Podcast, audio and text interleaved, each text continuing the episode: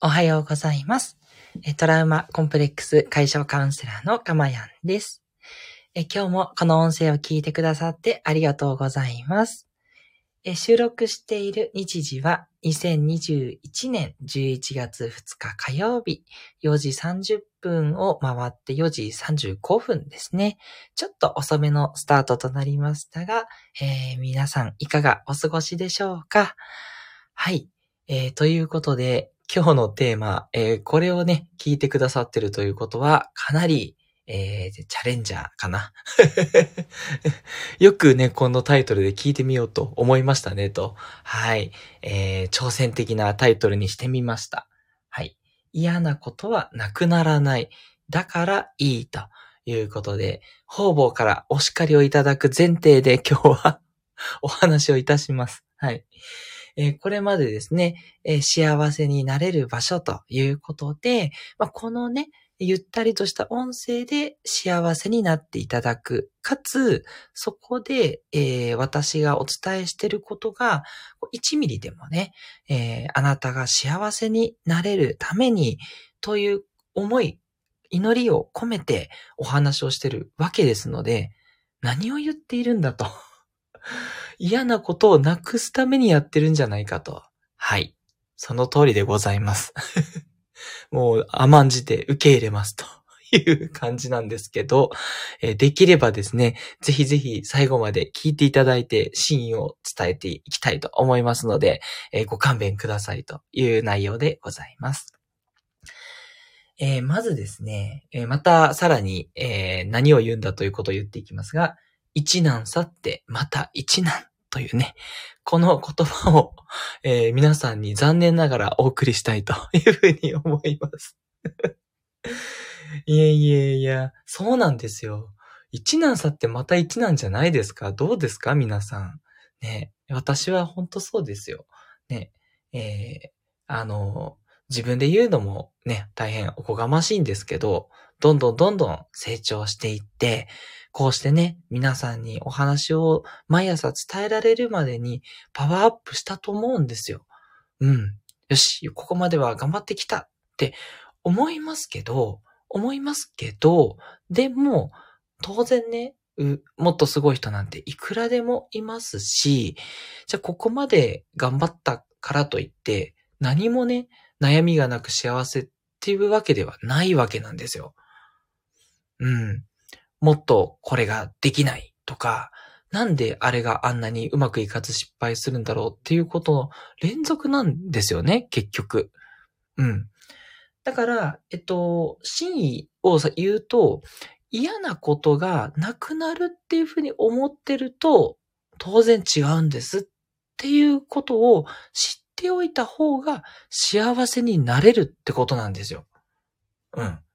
嫌なことと、もう、嫌かもしれんけど、それも嫌かもしれないけど、一生一緒に生きていく。うん。嫌なことと一緒に生きていくことが幸せなんですよ。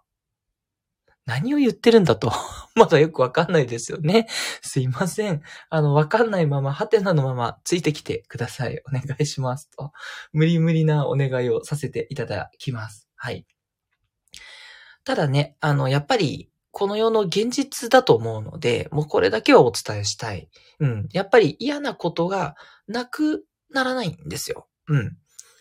なくならないので、じゃあどうするか。やっぱそこですよね。もう私的にはね、これはもう一択なんです。一つ。嫌なことはすべて自らの成長の糧にする。です。はい。ね。それができれば苦労しないよというまた次の声が聞こえてきちゃうんですけど、いや、本当にね、もうこれはもうこれしかないんです。うん。嫌なことっていうのは、もう自分が成長するために必要だったことだと。はい。どうですか？あの、今まであなたが過ごしてきた人生、生活、いろいろな人との関わり、そして自分がやってきたこと、全部ね、振り返ってみてください。おそらくね、あの、楽しい記憶もいっぱいありますが、嫌だったことから、そこからね、もう何くそって言って、頑張って来られたこと、うん、それこそがね、あなたをきっと作ってきてると思うんですよね。うん。楽しくね、遊びました。ね、いつもいつもすいません。ディズニーランドに行ってきました。みたいなね。そういう遊びをして、何かこう、成長しましたかっていう。うん。まあ、成長ね、もちろん中ですることもあるかもしれない。ね、長くジェットコースターに乗るの並んだんで、それで忍耐力つきました とかもあると思うんですけど、でもね、ほら、それもね、嫌なことじゃないですか。せっかく楽しいディズニーランドに行ってるのに、やっぱり嫌なことって残るじゃないですか。すごい長蛇の列並ぶとかね。そう。なんで夢の国で並ぶんだみたいなね そういう嫌なことってやっぱなくならなくって、夢の国に行ったとしてもね。うん。で、そこで、さ、さらにそれをどう過ごすかとか。じゃあ並んでるから、その間に、こう、どう言ったらいいんですかね。こう、カップルの仲がね、深まる。そこでどんな会話を繰り広げるかで、その二人がどうなるか決まるってあるじゃないですか。ね、そこを乗り越えたら、もっとね、仲いい人たちになるわけで、友達でもそうですけどね。うん。だからそれをやっぱりやると、自分の成長にもなってると思うんですよ。ね。うん。ということで、嫌なことはね、全部食べちゃいます。全部養分として吸収してやると。はい。そうすると、幸せになると。そういうことなんですね。はい。でね、想像してほしいんですけど、じゃあ嫌なこと全くなくなるとするじゃないですか。すっごい幸せ感じますかね？っていう。うん。一瞬ね、感じると思うんですよ。ね、あれもない。もう仕事もないよ。ね。でも家事も育児もじゃなくていい。やった一日遊び放題いや、一日じゃない。もう一年。もう一生。一生何もしなくていいです。どうでしょう。ね。幸せだと思うんですけど、一瞬ね。でも、その後に結局、やっぱりね、なんか、なんかスパイスがきっと欲しくなると思うんですよ。何をやっても成功します。ね。もうお金もすごい手に入って、もう周りにもみんなもう、ね、かまやんさん、あ、もうかまやんさんみたいな感じで みんなね、寄ってきてくれて、うん。それで、なんだろうな。そう、もう常に美味しいものを食べて、すごい豪華な家に住んで、ねえ、もう誰一人として嫌な人がいなくて、どうですか？楽しいですかね？そんな王様みたいな生活。ね。うん。まあ、したいなって思いますけど、思いますけど、それ一生続いて死ぬって考えたら、どうだろう？うーん、なんか、そんなに魅力的かしら？っていう。で、もしその生活が手に入ったとしても、そこまで自分が積み重ねてね、頑張ってそこにたどり着いたらやったよく自分頑張ったって言って、ね、ご褒美として受け取れると思うんですけど、そうじゃなくて、なんだろうな。うん。普通にその生活がポロンと手に入ってね、うん、何にも嫌な生活なくて、はい、幸せでしょどうでしょうかっていうことなんですよね。ぜひね、あの、なんでこんな嫌なことばっかりってね、思ってる人はね、これをね、逆にちょっとね、考えてみてほしいなって思うんです。もちろん、あなたが幸せになるためなんですよね。うん。そういうね、理想の生活にならないっていうために使うんじゃなくって、本当にそれ自分が手に入れたい理想なのか、うん。っていうことをね、考えていただけると、嫌なことがね、ちょっとは残っていても、それの方がいいんじゃないか、いい？その方がいいとは難しいかな？そう、それでも、うん、そういうもんだっていうふうに受け入れられれば、幸せになれるんですよね。うん。はい。あの、本当にね、辛い思いされてる方がね、たくさんいらっしゃることは分かってます。で、だからこそ、あえて、ちょっとね、あの、そこをね、楽になってほしいっていう思いで言ってますので、ぜひぜひね、ご理解いただけたら嬉しいなというふうに思います。まあ、つまり、おしるこの塩みたいなもんなんですよね。うん。もちろんね、おしるこ塩入ってなくても甘くて美味しいんですけど、ずっと食べられますっていう話ですよね。うん、面白いもんでね。ここにちょっと塩が入ると甘みが引き立つんですよ。より甘いのを感じる。それは塩っていう嫌なことがあるからですよね。塩があるからお汁粉はより美味しくなってずっと食べ続けられる。ずっとは食べ続けられないけど、より食べ続けられる。ね。だから塩を美味しい甘さに養分として吸収してるわけですよね。そう。このね、えー、感覚。ね。お汁粉っていうのは私すごくいい例えだなといつも思っております。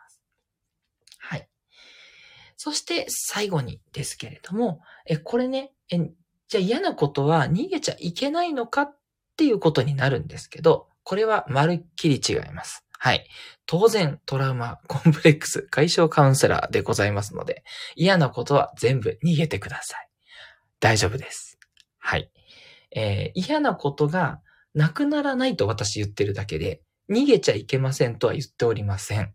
はい。安心してください。はい。ここはもう間違いなく逃げていいです。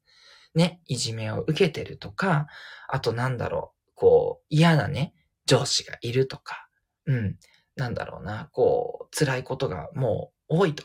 それを逃げていいのか大丈夫です。逃げていいんです。はい。で、なんで逃げていいかっていうと、やっぱり、まあ、命が大事だとか、自分のメンタルが大事とか、そう。つまり、自分が大事だからなんですよ。うん。だから、あの、私も、あの、まあ、職場でね、こう嫌なことがあって逃げるなんていうこと本当よくやってますし、うん。それでいいんです。それで、えー、世界がね、あの、ダメになっていくんじゃないかって思う人いるんですけど、絶対そんなことないです。大丈夫です。はい。逃げて良いです。